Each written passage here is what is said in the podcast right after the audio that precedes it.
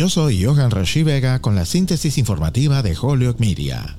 La ciudad de Holyoke, junto con la Cámara de Comercio de Holyoke y la Oficina de Planeación y Desarrollo Económico de la ciudad, lanzaron oficialmente el jueves un nuevo portal electrónico titulado Explore Holyoke, cuyo objetivo es el ofrecer información e invitar al público a explorar las opciones de turismo, arte, cultura y entretenimiento disponibles en la ciudad. El nuevo portal ofrece información en diferentes idiomas relacionada con los eventos y lugares que ofrecen oportunidades de asistir a actividades de arte y entretenimiento, así como las diversas opciones de comida en la ciudad. Además, el portal incluye un calendario de actividades que se irá actualizando con información oficial, así como la que los residentes y usuarios visitantes de la página agreguen de forma independiente. Para más información puede visitar exploreholyoke.com.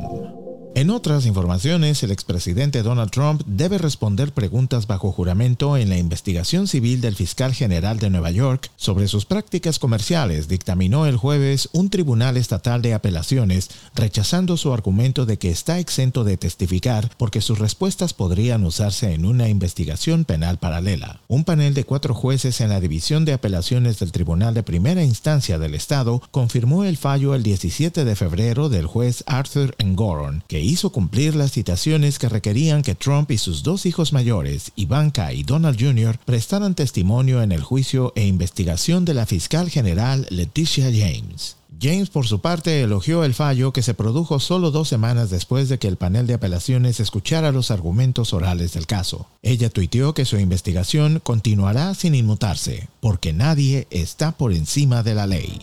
Yo soy Johan Rashi Vega y esta fue la síntesis informativa de Holyoke Media a través de WHMP.